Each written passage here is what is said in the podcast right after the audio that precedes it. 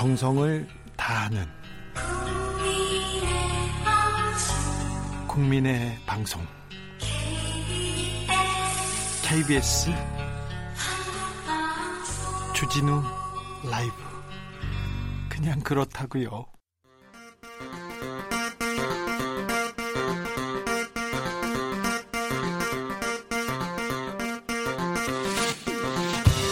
주진우 라이브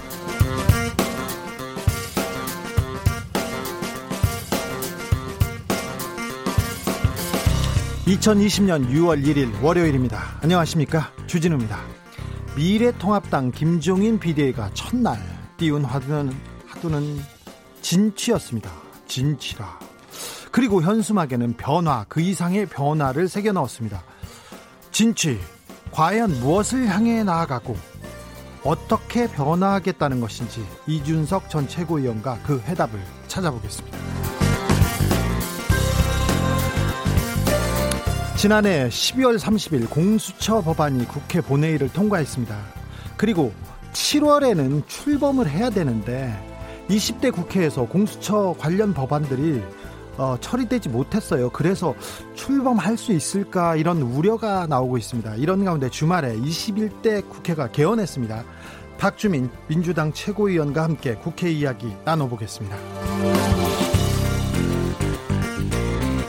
미국에서 백인 경찰의 과잉 진압으로 흑인이 숨지면서 시작된 시위가 미 전역으로 번지고 있습니다. 코로나19의 실업난, 인종차별 사건까지 말 그대로 미국은 혼돈의 상황입니다. 밖으로는 미국과 중국의 무역 대결. 숙제가 안팎으로 밀려 있습니다. 현재 트럼프 대통령의 상황, 미국 현지에 있는 박병률 기자 연결해서 들어보겠습니다. 나비처럼 날아 벌처럼 쏜다. 여기는 주진우 라이브입니다.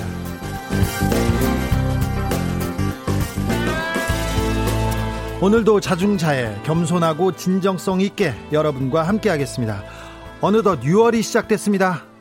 가정의 달은 갔습니다. 호국 보훈의 달이 왔는데 6월 아, 너무 더워요. 문 밖에 여름이 벌써 와 있어서 아, 이 여름 어떻게 해야 되나 걱정부터 듭니다. 오늘 하루 어떠셨습니까? 6월 어떻게 시작하셨는지 어떻게 보내고 계신지 저희들한테 아, 문자 남겨주십시오.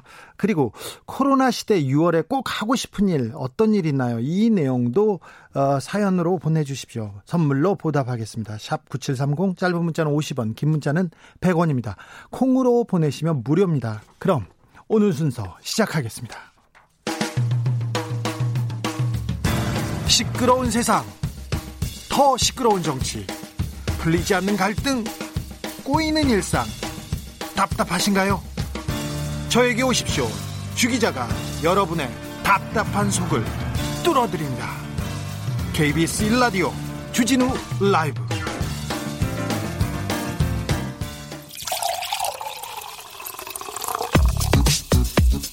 진짜 중요한 뉴스만 쭉 뽑아냈습니다. 주 라이브가 뽑은 오늘의 뉴스 주스 시사인 시사인의 임지영 기자 안녕하세요. 네 안녕하세요. 네 시사인이 어렵습니다. 이제 그만둔 지 오래돼 가지고. 네 회사는, 제가 하겠습니다. 네 회사는 잘 있습니까? 네 잘 있습니다. 잘 있는 것 같지 않던데 시사인 기사가 안 보여요.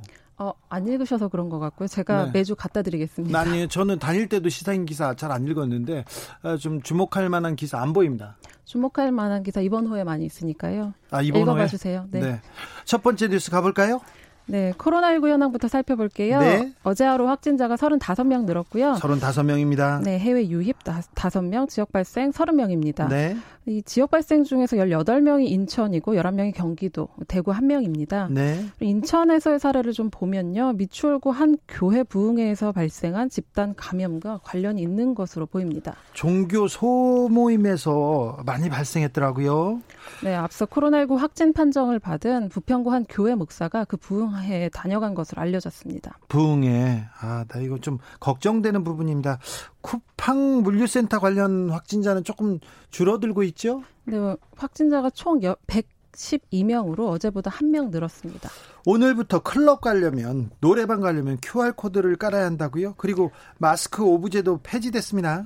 네, 서울, 인천, 대전의 클럽, 노래방, 도서관, 영화관 그런 시설 19곳에서 QR코드를 활용한 전자출입 명부 시스템이 시범 운영됩니다. 시범입니까? 아니면 그 서울, 인천, 대전은 다 모두가 이게 이 QR 코드를 찍어야 되는 겁니까? 네, 시범 운영이라서 이 세 개 지자체에서 해당되는 거고요. 예. 이 결과를 반영해서 10일부터는 이제 정부가 고위험 시설로 선정한 8종류의 시설이 있는데요.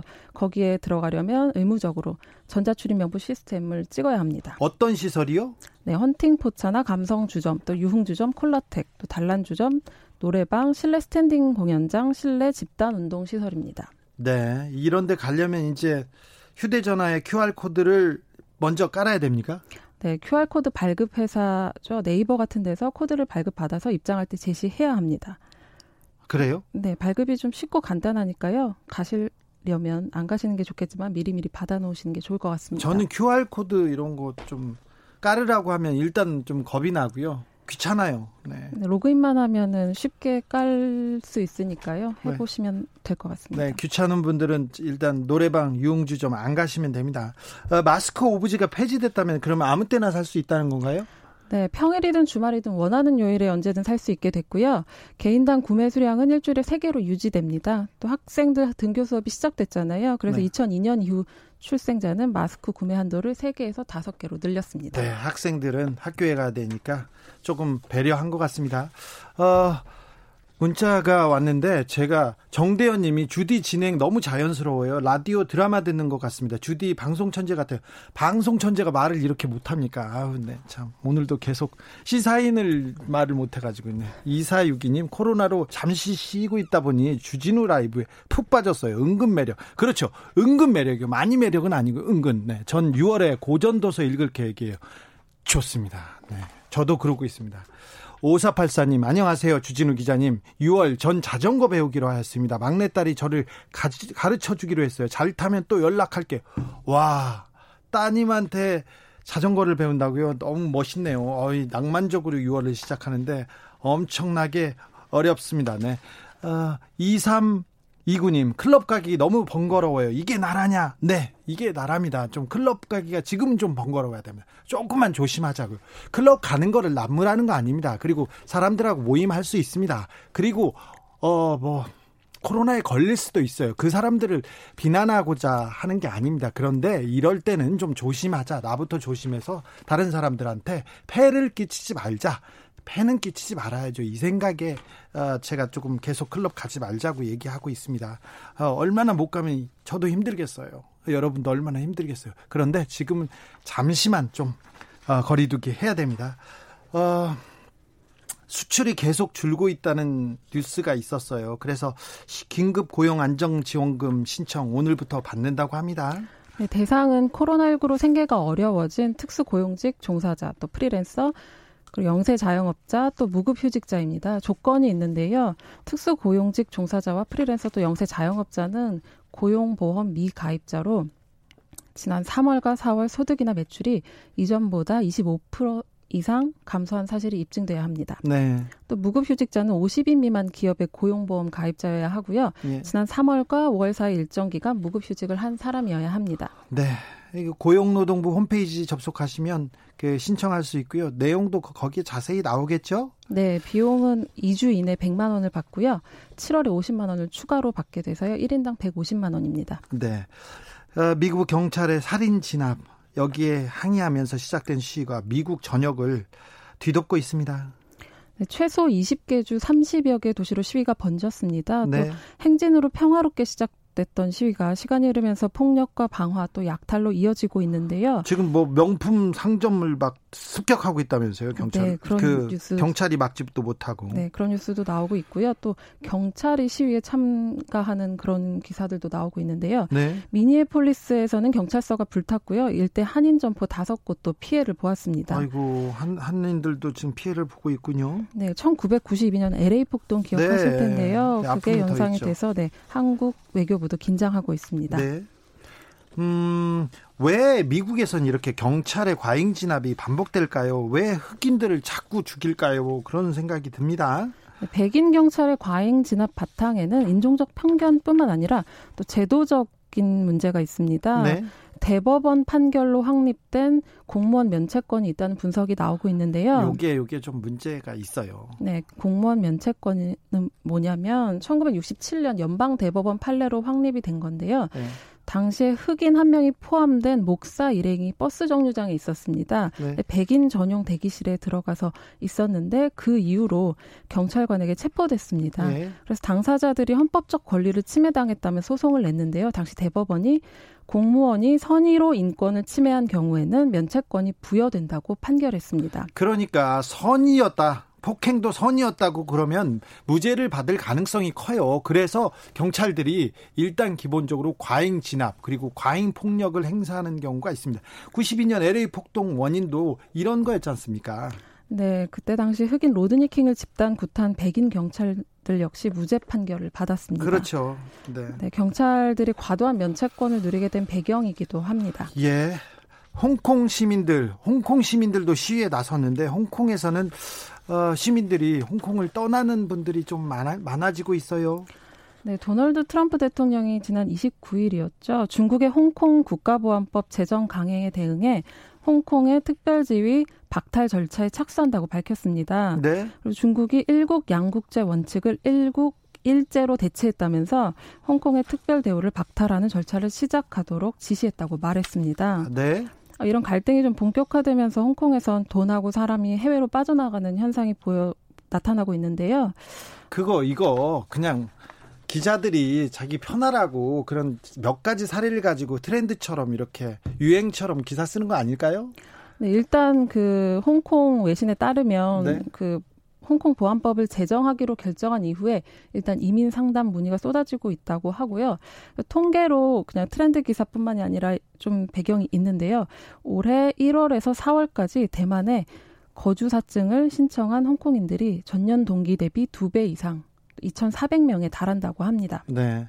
영국에서도 시민권을 주겠다 이런 말도 했었어요. 네, 1997년 7월 그러니까 홍콩이 영국에서 중국으로 반환되기 전에 태어난 290만 명에게 영국 시민권을 획득할 기회를 부여하겠다고 밝혔습니다. 네. 지난 주말이었습니다. 민간 우주 개발 업체 스페이스X에서 유인 우주선을 발사했습니다. 민간 기업으로 처음 유인 우주선을 발사했습니다. 크루 드래건은 약 19시간 비행 끝에 국제우주 정거장 도킹에 성공했고요. 네. 그 여러분들이 페이스북이나 유튜브로 발사와 도킹 장면을 보시기도 했을 텐데요. 네. 그 우주선에는 나사의 우주비행사 더그 헐리와 밥 벤컨이 탑승했습니다. 어, 이그 테슬라의 최고 경영자인데 스페이스 X를 만든 사람이 일론 머스크는 그 아이언맨의 실제 모티브가 된 그런 사람이에요. 그 이분이 테슬라 전기 자동차 그리고 스페이스 X 우주 여행 그리고 하나는 hyperloop이라고 자기 공명 열차 있지 않습니까? 그 음. 그세 가지에 인류에 공헌하는 기업에 어, 기업을 만들겠다고 이렇게 공헌했는데 하나씩 하나씩 어, 이뤄가고 있습니다. 굉장한 진, 진취적이 어 이렇게 이렇게 어 사, 그 인류의 보탬이 되는 기업가가 있었나 그런 생각도 해봅니다. 내년에는 그 크루드래건을 이용해서 우주여행도 계획하고 있고요. 예? 2024년에는 달 착륙선 발사를 목표로 하고 있다고 합니다. 화성도 간다면서요? 네, 그런 소식도 들리고 있네요. 네. 이재용 삼성전자 부회장 지난주에 두 번 소환돼서 조사받았습니다. 아, 이번 주에는 이번 주에 이제 그 조사를 마치고 검찰이 그 수사를 마무리할 예정인데요. 어떻게 돼 가고 있습니까? 네, 26일과 29일 두 차례 조사를 했죠. 네. 그 검찰이 2015년 삼성물산과 제일모직 합병 그리고 그 이후에 삼성 바이오로직스 회계 조작의 수혜자로 이 부회장을 지목하고 있습니다. 이재용 부회장이 혜택을 받고요. 삼성은 피해를 받습니다. 네, 이 부회장의 안정적인 경영권 승계를 위해 위한 과정에서 회계 조작이 조직적으로 이루어졌다고 보고 있는 건데요. 네. 검찰 조사에서 이재용 부회장은 보고받거나 지시한 적 없다는 취지로 답변을 이어간 것으로 알려졌습니다. 네, 거의 모든 것을 부인했다고 합니다. 네, 조사가 끝난 뒤에는 검찰이 작성한 조서를 꼼꼼하게 열람했다고 하고요. 네. 뭐 4시간 반, 5시간 이렇게 조서를 검토했다고 합니다. 네. 검찰이 이제 이재용 부회장에 대해 구속영장을 청구할지 주목되는데요. 네. 이번 주나 늦어도 다음 주 안에 신병 처리 여부가 결론 날 것 같습니다. 네. 주진우 라이브에서 삼성 사건 그리고 이재용 부회장 문제에 대해서는 계속해서 어, 그 뉴스를 전해드리겠습니다. 오늘 이 전두환 씨 재판이 열렸나요? 네, 회고록에서 5.18 헬기 사격을 증언한 고 조비오 신부를 파렴치한 거짓말쟁이라고 비난한 혐의로 기소됐죠. 전두환 씨의 재판이 오늘 광주지법에서 열렸습니다. 네. 전 씨는 법원이 불출석을 허가함에 따라서 오늘 재판에는 출석하지 않았고요. 네. 오늘 재판에서는 5.18 헬기 사격과 관련해 전일 빌딩의 총탄 자국을 감정했던 국립과학수사연구원 김동환 총기연구실장이 증인으로 출석했습니다. 네. 김 실장은 지난 2017년 전두환 회고록이 나오기 전부터 전일 빌딩을 조사했, 조사했는데요. 네. 10층에 있는 탄은 170여 개가 헬기 사격으로 인한 것임을 공식화한 인물입니다. 네. 전두환 씨는 계속 헬기 사격 없었다, 난 모른다 이렇게 얘기하죠?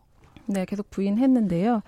검찰과 전씨 측이 신청한 증인들의 증언을 듣는 재판이 앞으로 한 차례씩 더 열리면 오는 7월쯤에 1심 선고가 나올 것 같습니다. 아, 빨리 재판을 좀 마무리했으면 하는 게 그 바람입니다. 그렇게 어려운 문제도 아니고 그렇게 복잡한 문제도 아닌데 이렇게 재판이 아, 이렇게 질질 끄, 끄는 이유는 뭔지 좀 어, 국민된 입장으로서는 좀 답답하기도 합니다. 여기까지 할까요?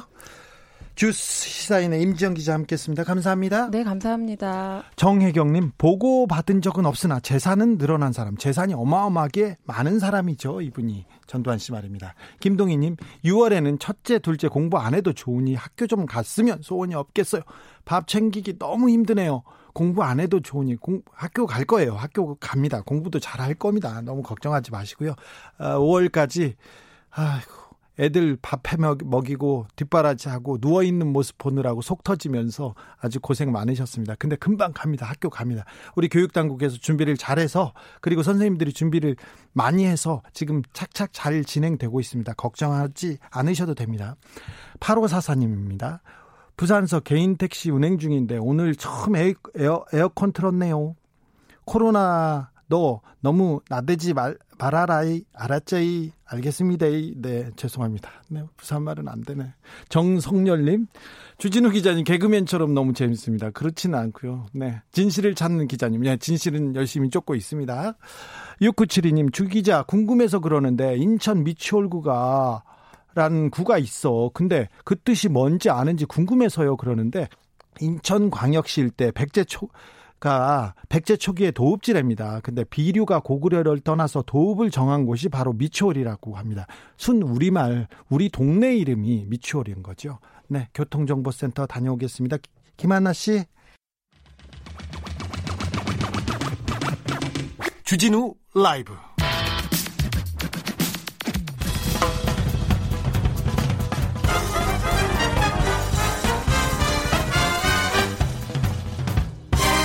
훅 인터뷰 모두를 위한 모두를 향한 모두의 궁금증 방심하면 훅 들어갑니다. 훅 인터뷰 미래통합당 김종인 비대위가 첫 발을 뗐습니다. 화두는 진취, 진취라 진취적 정당을 만들겠다고 했습니다.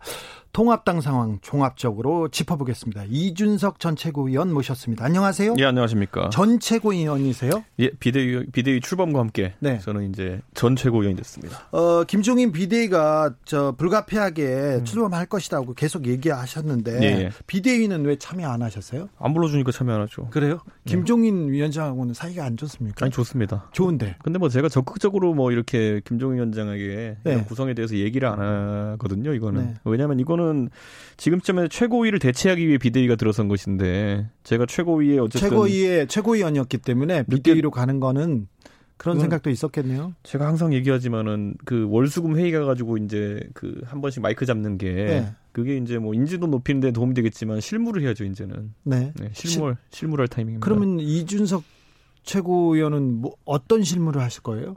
그 당에서 지금 이제 저는 짠맛 줄이기 그러니까 자, 지금은 짠맛이라 하면은 소금이요? 예, 강경보수 색채가 너무 세요. 아, 난 또 요리하시는 줄 알았어. 네. 네. 근데 이제 그거를 좀 강경 보수를 좀 줄이기 일반 시민들도 마실 수 있을 정도 염도로 낮춰야지 이게 당이 팔리죠. 네, 좀 예. 그렇죠. 예. 어 오늘 국회가 21대 네. 국회가 사실상 오늘 이제 처음 열었어요. 오늘 네. 국회 주변 가보니까 여의도 주변 가보니까 들썩거리더라고요. 네. 저기 이준석 최고위원이 그 하버드에 있다가 여의도로 오신 지 얼마나 됐죠? 뭐 하버드 끝나고 이제 한국에서 회사도 다니고 했으니까요. 예. 그리고 나서 이제 여의도 정치에 발 한쪽 들어 담근 지는 8년 됐습니다. 이제. 8년 됐습니다. 네. 그동안 이제 보궐도 있었고 네. 그냥 선거도 있고 그런데 아, 국회가 개헌할 때 네. 아, 저분들은 참 배지를 달만하다. 그런데 아우 저런 분도 배지 달았어. 이런 생각도 좀 들잖아요. 네. 그죠? 예. 뭐 윤미향 당선인 얘기하는 거예요? 아니, 윤미향 당선인 그렇게 생각하세요? 아니, 저는 그분은 지금까지 어떤 국회 당선인보다 전에 고초를 많이 겪고 계신 것 같아요. 네, 그렇죠. 본인이 했던 일들로. 네. 그래서 그냥 인상적이어서 언급을 했는데 네. 300명이 국회의원이 이제 탄생을 하게 되는데 네. 그 안에서 아무리 잘 뽑아도 네. 제가 봤을 때 한 10% 정도는 항상 아, 저분은 어떻게 될지 하는 분들이 있는 것 같습니다. 아 그래요? 네. 10%면 지금 정치를 좀 약간 아, 뭐냐, 좀 긍정적으로 보시는 것 같아요. 아니, 보통 비례 당선자들이 가장 먼저 주목받거든요. 네. 지역군 어쨌든 지역 주민 선택받았으니까 뭐 동네에서 날고기는 재주가 뭐라도 있겠지 이런 정도 느낌인데. 아, 그 동네에서 검증도 받았을 거고요. 그러니까요. 근데 비례 같은 경우에는 각 당의 명단들을 보면서 아, 저 사람은 누구 연줄일까 뭐 이런 생각 들게 하는 사람들이 있습니다. 아, 있죠. 예. 춘희 님이 이준석 씨. 예. 한국 보수 좀 바꿔봐요. 이렇게 얘기하는데. 힘을 주십시오, 힘을. 네. 예, 힘을. 자, 어떻게 바꾸겠습니까? 이준석 씨한테 힘을 주면. 그러니까 이런 거예요. 제가 그 바른미래당, 바른정당 이런 시도를 하면서 네. 저희가 항상 이제 고민했던 게 아까 너무 짜서 못 마신다 그랬잖아요. 네.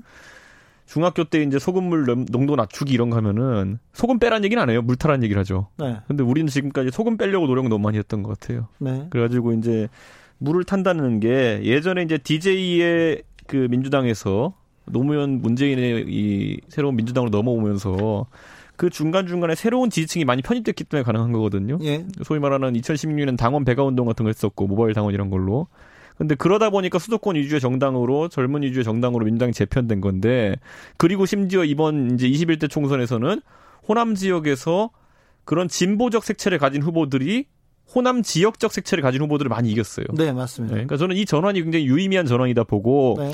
보수는 이거 안 했던 거예요. 네. 네 그러니까 그 박정희 대통령과 박근혜 대통령 이루어지는 산업화 세력을 대체할 만한 세력으로 MB가 이제 잠깐 뭐 뉴라이트니 아니면 선진환 이런 거 띄웠다가 그때 MB가 이제 사실 뭐 정권에서 성과를 못 내면서 다시 산업화 세력은 돌아갔다는 거죠. 네. 그러니까 저는 그래서 그 다음 단계를 만들어내는 것이 뭐 제가 될지 누가 될지 모르겠지만 다음 세대 보수의 그 숙명이다 이렇게 봅니다. 그 숙명, 아 그 숙제는 조금 오래 걸릴 것 같은데요. 그러니까 제가 왜 이걸 하게 된지 모르겠지만은 네. 저 원래 프로그래머예요. 네. 네. 근데 제가 어쩌다가 정치랑 이렇게 맞아서 이렇게 들어오게 된지 모르겠지만은 네. 한번 해볼 만한 가치가 있는 일이라 생각하게 돼요. 네. 네. 이 천사님이 네. 이준석 의원은 통합당에서 나오시라 좀 코드가 안 맞는 것 같아요. 이렇게 보통 네. 그런 주장하시는 분들이 네. 여당 성향의 분들이거나 네. 아니면 애국 보수 분들은 이준석이 오히려 민주당 사람이다 이러는 사람들이 있거든요. 네. 네, 어떤 분인지 잘 모르겠습니다. 네. 아, 자, 미래통합당 얘기로 좀 가볼까요? 어, 비대위 산하 혁신이, 경제 혁신위를 구성했어요. 어, 오늘 뭐, 진치 얘기도 하고, 어, 현충원도 참배하고 했는데, 현재 당 분위기는 어떻습니까? 우선 관망세죠. 관망세. 예. 예. 그러니까 김종인 위원장의 최대 강점이라 하면 메시지 능력이거든요. 맞아요. 예. 그러니까 어떤 메시지가 나올까. 네. 그리고 이제 많은 분들이 공천권이나 이런 게 없기 때문에 장악력이 약할 것이다. 이런 얘기를 하는 분도 있는데 메시지 능력 하나로 초기에 긴장감을 조성할 겁니다. 네. 예를 들어 지금 뭐 김종인 위원장 취임 전에 여러 가지 지방 방송 하시던 분들 다 들어갔잖아요. 네, 소리가 없어졌네요. 왜냐하면 이분 잘못 이제 뭐 표현이 적절하지만 건드리면은 찍히면 굉장히 세게 반응하십니다. 네. 예를 들어 예전에도 보면은 뭐 안철수 대표랑 싸울 때도 보면은 네. 그냥 뭐 세세한 디테일 갖고 싸우는 게 아니에요. 뭐 그 사람은 정치하면 안 될 사람 뭐 이런 식으로 나와버려요. 네. 네, 그런 거 한번 찍히면 되게 골치 아픕니다. 근데 네. 김종인 그 위원장이 얘기를 하면 언론에서 잘 크게 써주죠. 받아쓰기 좋잖아요. 대단히 좋은 능력이에요. 네. 그죠? 정치인으로서. 주진우는 방송을 하면 안 될 사람 이래버리면은 뭐 그게 맞고 틀리고의 문제가 아니에요. 헤드라인 쓰긴 좋잖아요. 아니 뭐 그렇게는 하죠. 네. 저는 이은재 전 의원께서 네. 아, 주진우는 계속 하라고 그랬어요. 어, 권위 호소의 오류도 아니고 이게 참. 네. 어, 자. 코로나에 대해서 코로나에 대해서 미래통합당이 무슨 메시지를 던질까요? 코로나가 장기화될 것이냐 단기화될 것이냐 이거에 따라서 좀 다를 것 같은데 네. 처음에는 이게 그냥 역병에 대처하는 상황 정도로 이해했었는데 네. 이제 정치권이 좀 범주를 넓혀서 생각하는 게 예. IMF 정도로 비가역적인 변화가 올 수 있겠다 그런 생각. 이 깃들면서 이제 2라운드로 넘어갔습니다. 네. 이 병을 어떻게 확산을 저지하느냐는 뭐 이제 부차적인 과제가 됐고 바뀐 경제 상황에 어떻게 누가 더 나은 대안을 내느냐. 그러니까 경쟁 구도가 됐습니다. 네. 그러니까 김종인 호가 메시지를 던질 것 같아요. 네. 근데 코로나에서도 경제 아니면 경제에 대한 메시지를 세게 던질 것도 같은데 김종인 호가 첫 번째로 던질 메시지는 어느 쪽일 것 같습니까? 어, 우선 대통령께서 이제 먼저 뉴딜이라는 단어를 언급하셨거든요. 그리고 규제를 과감하게 풀겠다. 뭐 이런 언급하셨기 때문에 네. 이에 대한 평가가 먼저 따를 겁니다. 근데 김종인 장관 같은 경우에는 과거부터 그런 규제 푸는 것과 그리고 뭐 뉴딜 이런 식의 뭐 그런 관주도 성장에 대해 가지고는 다소 부정적인 생각을 갖고 있는 분이에요. 공정한 어쨌든 시장 환경을 조성하는 것만이 방법이다 해가지고 이제 경제 민주화부터 다 했던 건데 거기서 좀 정부랑 대립각을 세우지 않을까 이런 생각하고요. 그 다음에 복지나 아니면 이런 분배 이런 정책이 있어가지고 이분도 일가견이 있는 분이기 때문에 이제 많은 분들이 기본소득 담론이 나올 것이다라고 예상하고 있는데 네. 그거를 이제 뭐 우리도 카레를 사 보면 순한 맛 있고 매운 맛 있잖아요. 어느 정도 맵기인지는 조절해가 나올 겁니다. 아마 보면. 뭐 아무튼 김종인 그 위원장이 메시지를 던질 텐데 당직 인선도 오늘 했습니다. 네. 어, 어떻게 보세요? 김선동 전 의원이 사무총장입니다. 네. 그리고 김은혜 의원이 대변인이고요. 네. 어떻게 보세요? 지금 당내에 낙선자가 많고 이들을 어떻게 활용할까도 굉장히 중요하고요. 무엇보다도 어 초선 의원들은 아직까지 역량 파악이 안 됐습니다. 네, 그렇기 때문에 지금 당직 인선하면서 조금 시간이 걸리고 있는 것 같은데 이번에 보면은 김종인 어, 비대위원장이 지방방송 끄라는 취지로 어쨌든 비대위원들은 그 회의 때 발언도 못하게 하잖아요, 이제. 그 정도 네. 강한 장악력을 보일 겁니다. 계속 김종인의 원맨쇼가 되겠네요. 예, 지금은 솔로 가수로 뛰는 수밖에 없다. 이렇게 판단한 정도. 가끔가다 옆에서 주호영 원내대표가 네. 그 피처링 정도. 네. 네. 취임새 정도. 둘의 역할 관계는 역할 분담은 좀 해야 될 거 아니에요. 주호영 원내대표가 워낙 그 뭐라고 될까요? 그 협상 능력이 있는 게 탁월하다고 알려진 분이기 때문에 네. 강성 발언 위주의 메시지전을 펼치는 김종인 비대위원 장관은 궁합이, 궁합이 나쁘지 않을 겁니다. 네. 먼저 지르고 좀 치우는 역할을 주호영 대표가 하겠죠. 음, 법사위 예결위 이 상임위 구성은 어떻게 될 것 같습니까? 처음부터 좀 기싸움이면 만만치 않습니다. 저는 법사위가 뭐 상원 역할을 하면서 뭐 입법 막고 이런 것도 지적되어 왔던 사안이지만은 반대로 거대 여당이 있다면은 견제 능력이 필요한 것도 사실입니다. 그렇기 네. 때문에 예전에 보면은 뭐 2013년인가요? 그때 역사적으로 가장 강했던 법사위원장이 박영선 의원이거든요. 네. 그때 사실 지금의 여당은 법사위원장 자리를 통해 가지고 그 새누리당 견제 많이 했죠. 그러니까 그걸 생각해 본다면 이번에도 그 견제할 수 있는 역할 정도는 야당에게 주어져야 되지 않을까 이런 생각합니다. 아, 네. 그런데 아, 판은 어떻게 굴러갈 것으로. 에이, 설마 둘 다 가져가려 하겠습니까? 그래요. 네. 법사위를 지금 네. 어, 180석을 받았는데 지금 네. 법사위 얘기를 그렇게 해놓고 네. 법사위를 미래통합당에 내주면 국민들한테 반발, 원성을 살 텐데요, 민주당이. 그건 반대로 미래통합당도 본인들의 지지층에게 이거는 꼭 지켜내야 되는 것이라고 홍보를 하고 있거든요. 네. 그렇기 때문에 이건 아마 좀 뭐 외나무다리 싸움인데 관리에 따라 가지 않을까 이런 생각하고요. 법사위는 예 국민들 잘 생각해 보시면 이제 예결위 같은 경우에도 이제 코로나 국면이랑 이런 경제 위기 속에서 추경이 이제 빈번하거든요. 네. 그런 상황 속에서 정부 안이 항상 예산 효율적으로 쓰이느냐 그건 아니고 예를 들어 일자리 예산 같은 거 만들어서 일자리 잘 안 생기잖아요. 그럼 그런 거 제어할 야당의 힘이 필요하다. 라는 거 청취자들분들이 공감하실 거다 이렇게 봅니다. 아니, 야, 그 정부를 제어할 야당이 필요하다. 총선에서는 전혀 그렇게 생각하지 않았어요. 그래도 예전에 보면 18대 때 보면은 네. 그때 MB가 이제 18대 총선에서 보수 정당이 거의 170, 80석 했거든요. 자민련까지 해가지고. 네. 그때도 보면은 민주당이 80석이었지만은 견제는 했어야 되는 거죠. 그때도 만약 똑같은 식으로 MB식으로 미니가 표출되었으니 우리가 밀어붙이겠다. 네. 이걸 답습하려는 거 아니잖아요. 꿈이 MB는 아니잖아요. 아, 뭐 그걸 MB하고 지금 비교할 건 아니지만 MB 좋아하시잖아요, 주 기자님. 나는 MB를 좋아하죠. 그런데 그러니까. MB하고 지금 정치적인 걸 지금 비교할 수는 없습니다. MB식으로 운영할 거 아니잖아. 아이고, 그게 MB식은 아니죠. 왜요? please save me 님이 네. 자유시장이면 작은 정부인데 복지랑 방향이 다르잖아요. 이런 얘기를 하셨고요. 음, 그건 맞는 지적이고요. 근데 이제 그 원래 기본소득 담론도 아까 제가 칼에도 보면 순한맛 매운맛 있다고 돼 있는데 보통 보수 진영에서 생각하는 기본소득론 또는 안심소득론이라는 것이 결국에 기존에 있던 복지 체제를 다 통폐합하는 거거든요. 네. 그러다 보니까 정부는 단순히 소득을 분배하는 역할만 하고 그 안에서 기본소득으로 나머지 복지를 다 해결한다는 거기 때문에 오히려 작은 정부는 그냥 다 있습니다. 네. 라는 걸 좀 쉽게 설명해야죠. 이제 나중에 김종인 비대위가. 이방희님은 비대위원장이 보통 프로듀서 역할을 하는 거 아닌가요? 노래는 미통당이 불러야지 이렇게 하는데 이분은 뭐 다 부르시고 자작곡도 겸하시는 분이기 때문에 기사가 라디오 진행하시던데 뭐. 네, 뭐. 그건 아니고 아니, 왜요? 이거, 는좀 다른 거죠. 예, 네, 다할수 네? 있습니다. 예. 네, 오진근님 법사위 예결위는 책임 여당 몫이라고 이렇게 지적하는 분도 있고요. 여당이 책임지고 다음 실패하면 다음 대선 때 결과로 심판 받으면 되는 거 아닌가요? 이런 뭐 그것도 저는 뭐 충분히 존중할 수 있는 의견이라 생각하는데 네. 그랬을 때 과연 지금의 어쨌든 위기 상황 속에서 여당이 무한 책임을 질 수 있겠느냐? 왜냐하면 합의 처리하지 않은 예산안에 대해 가지고 만약에 아까 말했던 것처럼 추경했는데 일자리가 안 생겨요. 그럼 그 책임은 모두 다 정부에 귀속되는 거거든요. 네. 그것도 굉장히 정치적 부담일 겁니다. 네, 뭐 아무튼 책임을 지 뭐 자기네들이 역할을 하고 책임을 지느냐 책임도 져야죠. 그러니까요. 네, 네. 책임을 져야죠. 어찌 갈지는 모르겠습니다. 기본소득 얘기에 대해서 네.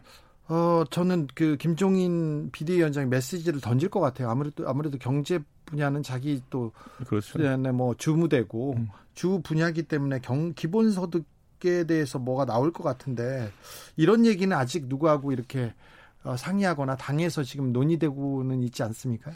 그거는 논의라기보다는요 큰 방향만 정해지면은 숫자 계산을 좀 해야 되는 사안입니다. 예를 들어 잘 생각해 보시면 기본소득제가 시행되면 우리 복지제도 중에 사라져야 될 것들이 있거든요. 네. 가정대표적으로 고용보험, 네, 실업수당이 필요가 없어지잖아요 이제는. 네. 그렇다 보면은 그게 한 13조, 14조 되거든요 1년에. 뭐 그런 것들 어떤 금액을 어떻게 절감해가지고 기본소득으로 전환할 것이냐 이거는 굉장한 수학들을 필요로 하는 거기 때문에 좀 시간이 걸릴 거다 이렇게 봅니다. 아, 미래통합당의 쇄신, 쇄신의 길로 가야 되는데 이게 잘 갈까요? 이렇게 물어보는 사람들 많습니다. 잘 될까요? 비대위가 꾸려져 가지고 음. 성공한 적이 별로 없는데 이렇게 갸우뚱하는 사람도 있고요. 2012년에 제가 했던 비대위 성공했었습니다. 아 그때? 네, 총선과 대선에 이겼죠. 뭐 그때는 뭘뭘 해도 되, 는 상황이었는데 그때 그러니까 만약에 네. 아, 만약이 아니라 사람들이 비대위가 성공했던 적이 있었냐 그때는 성공했다고 합니다. 그렇죠? 네. 예. 박근혜 비대위. 예, 예. 예. 그런데 그때는 솔로 가수가 박근혜 비대위원장이었죠. 네. 예. 그런데 이번에는 솔로 가수가 김종인 비대위원장인데 네. 저는 이런 생각해요. 뭐 선거가 없다 보니까 그 중간고사, 기말고사가 없어서 성적이 쉽게 드러나진 않을 겁니다. 네. 하지만 그래도 이제 지지율이나 이런 지표들이 이미 내려갈 때까지 내려갔기 때문에 좀 상승 추세를 타지 않을까 이렇게 예상을 합니다. 더 내려갈 데가 없죠?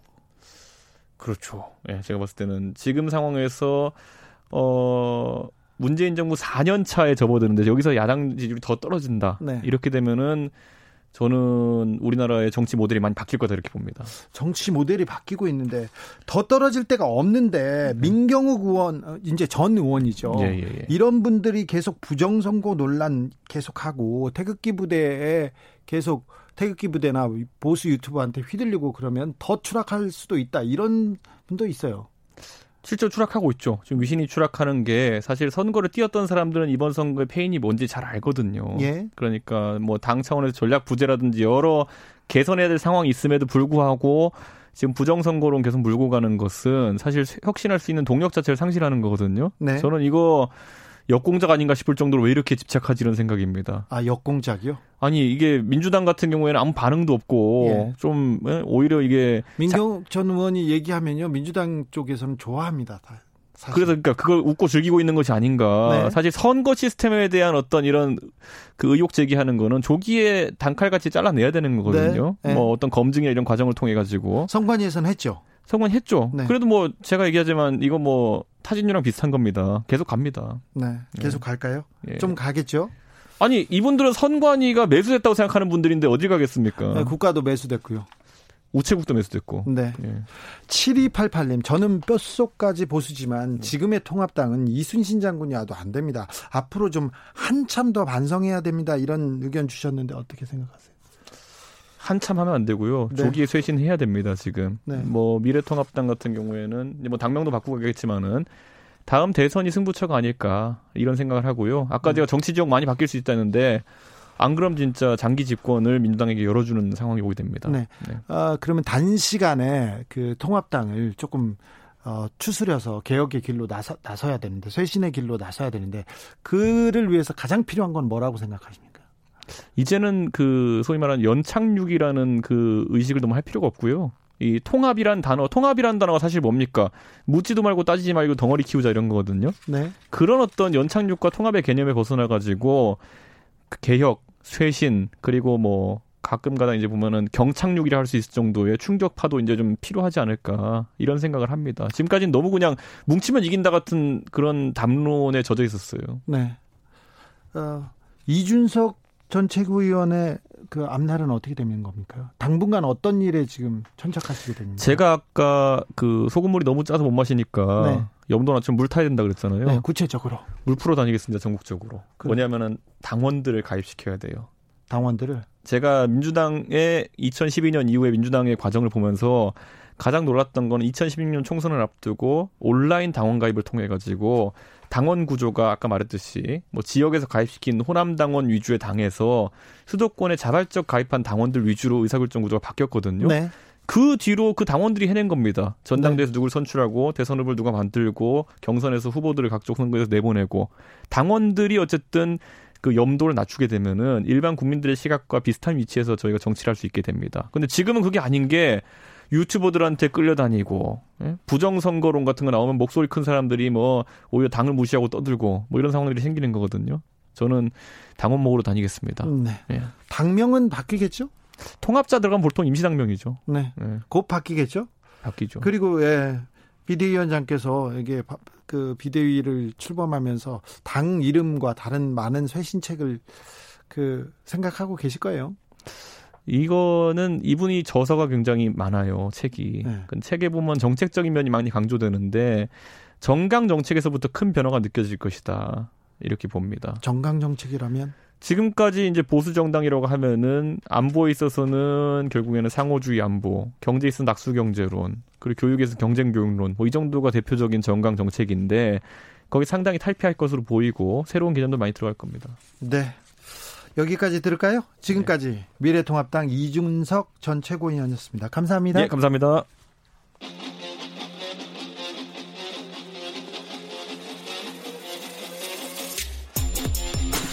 진짜가 나타났다. 악마 기자 주 기자가 전해주는 지옥에서 온 실사. 주진우 라이브.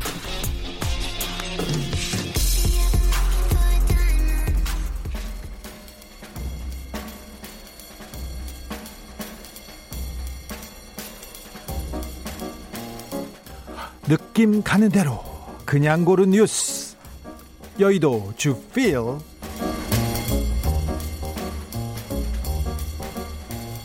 첫 번째 뉴스입니다. 흑인 사망 시위대 백악관 들이닥치자 트럼프 지하 벙커 피신. 연합뉴스 기사인데요. 지하 벙커로 불리는 긴급 상황실로 이동해서 1시간 가량 도망쳐 있었다는 보도였어요. 트럼프 대통령이. 시위대가 시위대를 폭도 약탈자 이렇게 비난하자마자 비난하자마자 시위대가 더 커졌거든요. 그렇더니 연방군을 군을 투입하겠다는 등 시위대 강력 대응을 경고했어요. 그러자 더 커졌어요. 그랬더니 시위대가 그 백악관 앞에 오니까 일단 벙커로 피신하셨답니다. 도둑질하는 국민이나 도망치는 트럼프나 이런 댓글 주셨고요. 또 다른 댓글로는 성적이 들고 시위한 어르신들을 통곡하고 계시겠네. 아니 트럼프 대통령이 도망가면 어떻게 이렇게 좀 한탄하시는 분도 있습니다. 어, 저는 트럼프 대통령만 보면요. 이명박 대통령 생각나요. 그냥 생각나요. 미국의 이명박 아닌가 이런 생각도 합니다. 촛불 집회 때 청와대 뒷산에 올라가서 아침 이슬을 들은 이명박 대통령한테 트럼프 대통령이 좀 물어보면 조금 조언을 아, 얻을 수도 있을 텐데 그런 생각을 합니다. 저만 그렇게 생각하나 봐요.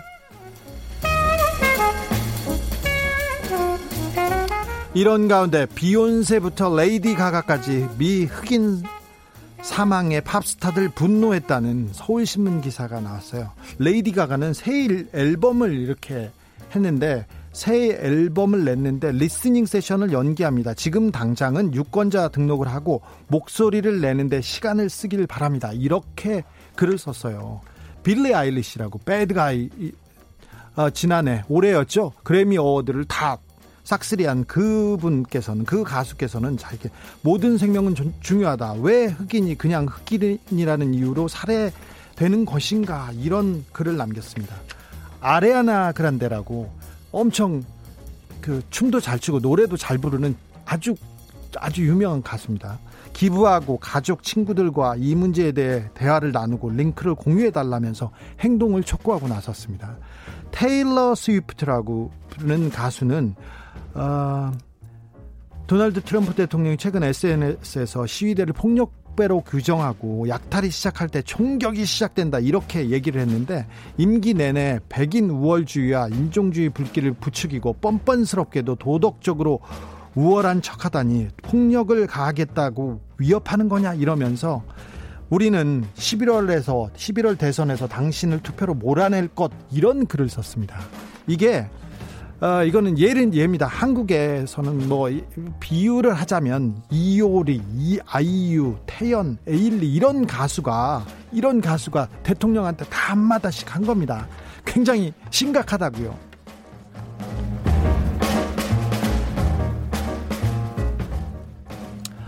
어, 전두환 장남의 화려한 카드 생활 왜 문제인가 SBS에서 어, 취재한 내용인데요. 귀족같이 산다 그러면서 전두환 아들 법인카드 펑펑 쓰고 호화생활 포착한다고 포착했다고 이런 보도가 나왔습니다. 전두환 씨 귀족이에요. 전두환 씨 아우 아들 손주 모두 다 건물주고요. 재벌급으로 살고 있어요. 재벌급 때문에 아 전두환 씨 아들 때문에 톱스타 톱 배우하고 톱 가수가 하고 이혼한 적도 있어요. 전두환 씨 아들 때문에. 제가 전두환 씨 아들하고 같이 같이 간 건 아니고요. 옆 테이블에서 밥을 먹은 적이 있었는데 이분은 메뉴판에 없는 음식을 먹더라고요.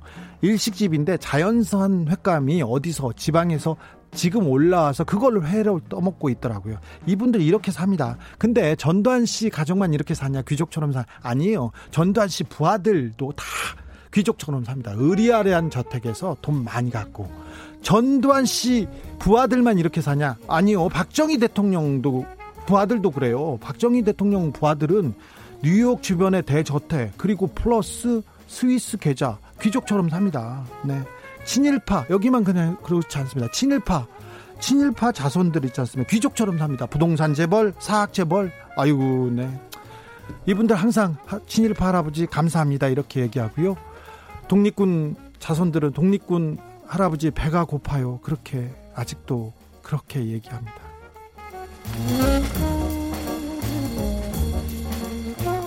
보좌관 밤새 대기 박광온 21대 국회 1호 법안 제출 연합뉴스 기사입니다. 네, 축하드립니다. 1호라니까 어떻게든 축하드립니다. 아, 근데 이 1호 법안을 내려고 박우현실 보좌진 6명이 지난달 28일부터 어, 이걸 내려고 닷새간 릴레이 밤샘 대기를 했대요. 이걸 제출하려고. 네. 그랬더니 그랬더니 어, 댓글에 이런 댓글 달렸어요. 밤샘 참 보좌관이 무슨 죄냐. 평일에 일을 그렇게 하기 바랍니다. 밤샘을 하는 것도 님이 좀 하고 또 다른 댓글은요. 며칠 보좌관들을 24시간 줄 세우고 막상 제출할 때는 본인이 제출하고 사진 찍네 좀 한심스럽네 이렇게 했는데 박강호 의원님 뭐 1호 법안 다른 일도 좀 열심히 해주시고요. 아무튼 1등 축하드려요. 기사도 많이 나셨어요.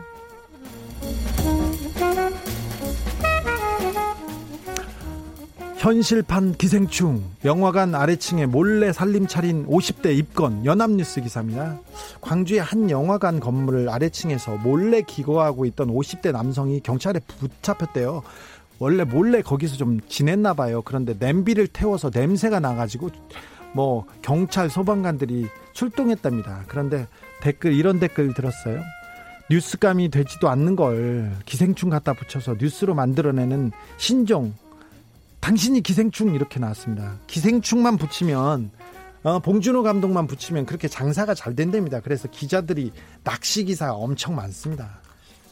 그래서 이런 댓글이 많이 다니까 예, 이런 그 댓글이 많이 달리니까 이 연합뉴스에서 뉴스 제목을 바꿨어요. 영화관 아래층에 몰래 기거한 50대 이건이라고 기생충 뺐습니다. 이렇게. 네. 깨어있는 시민이 뉴스도 바꿉니다. 뉴스 제목은 곧바로 바꿉니다. 그냥 그렇다고요. 네. 민경욱 지하철 타는 법 배웠다. 그래. 누리꾼 반응이 MBN 기사입니다. 아, 이거 민경욱 전 의원입니다. 민경욱 전 의원 아주 역시 존재감을 보여주고 있습니다. 네. 어떤 기사냐면요. 이분이 이제 의원을 내려오고 이제 일반인 신분이 됐지 않습니까? 그랬더니 페북에다 이런 글을 썼어요. 나는 오랜만에 용감하게 아직 좀 낯선 보통 시민의 일상생활로 뛰어들었다고 이렇게 썼어요. 용감하게 아직 좀 낯선 보통 시민의 일상생활. 아 그러면 그러면서 이런 일도 있어요. 전철을 어떻게 타는 것도 카카오 택시 앱도 깔아야 하고 이렇게 얘기를 했습니다. 그러면 우리들 같은 국민들은 용감하게 살아야 되는 거구나 이렇게 그리고 낯설게 낯설게 살아야 되는구나 일상생활이 이렇게 어려운 거였구나 이렇게 얘기합니다. 그래서 아, 이분이 기자 하셨어요. 기자 오래 하시다가 앵커도 하셨고요. 청와대 대변인도 했는데 보통 생활, 보통 시민 생활을 이렇게 몰라서야 서민 생활과 이토록 떨어져서야 그리고 정치가 이렇게 일상생활과 괴리돼서야 그러니까 부정선거에 그렇게 매진하시는 건가 이렇게 생각합니다. 댓글이 달렸는데요. 왜 자꾸 소보로빵 사진이 나는 떠오르는 거지 이렇게 생각을 하는 거 이런 얘기가 나왔습니다. 네. 그냥 그렇다고요. 민경욱 의원님, 전 아니 전 의원님입니다. 시민 네, 일상생활으로 뛰어들었고요. 아직 좀 낯설지만 좀 용감하게, 용감하게 좀 생활해 주십시오. 네, 응원하겠습니다. 민경욱 전 의원의 시민 일상생활도 저희들은 어, 응원합니다. 이주은 님이 참으로 용감하구나 하면서 이렇게 문자 보내셨습니다. 어, 이정열의 그대 고운 내 사랑 듣고 어, 이어가겠습니다.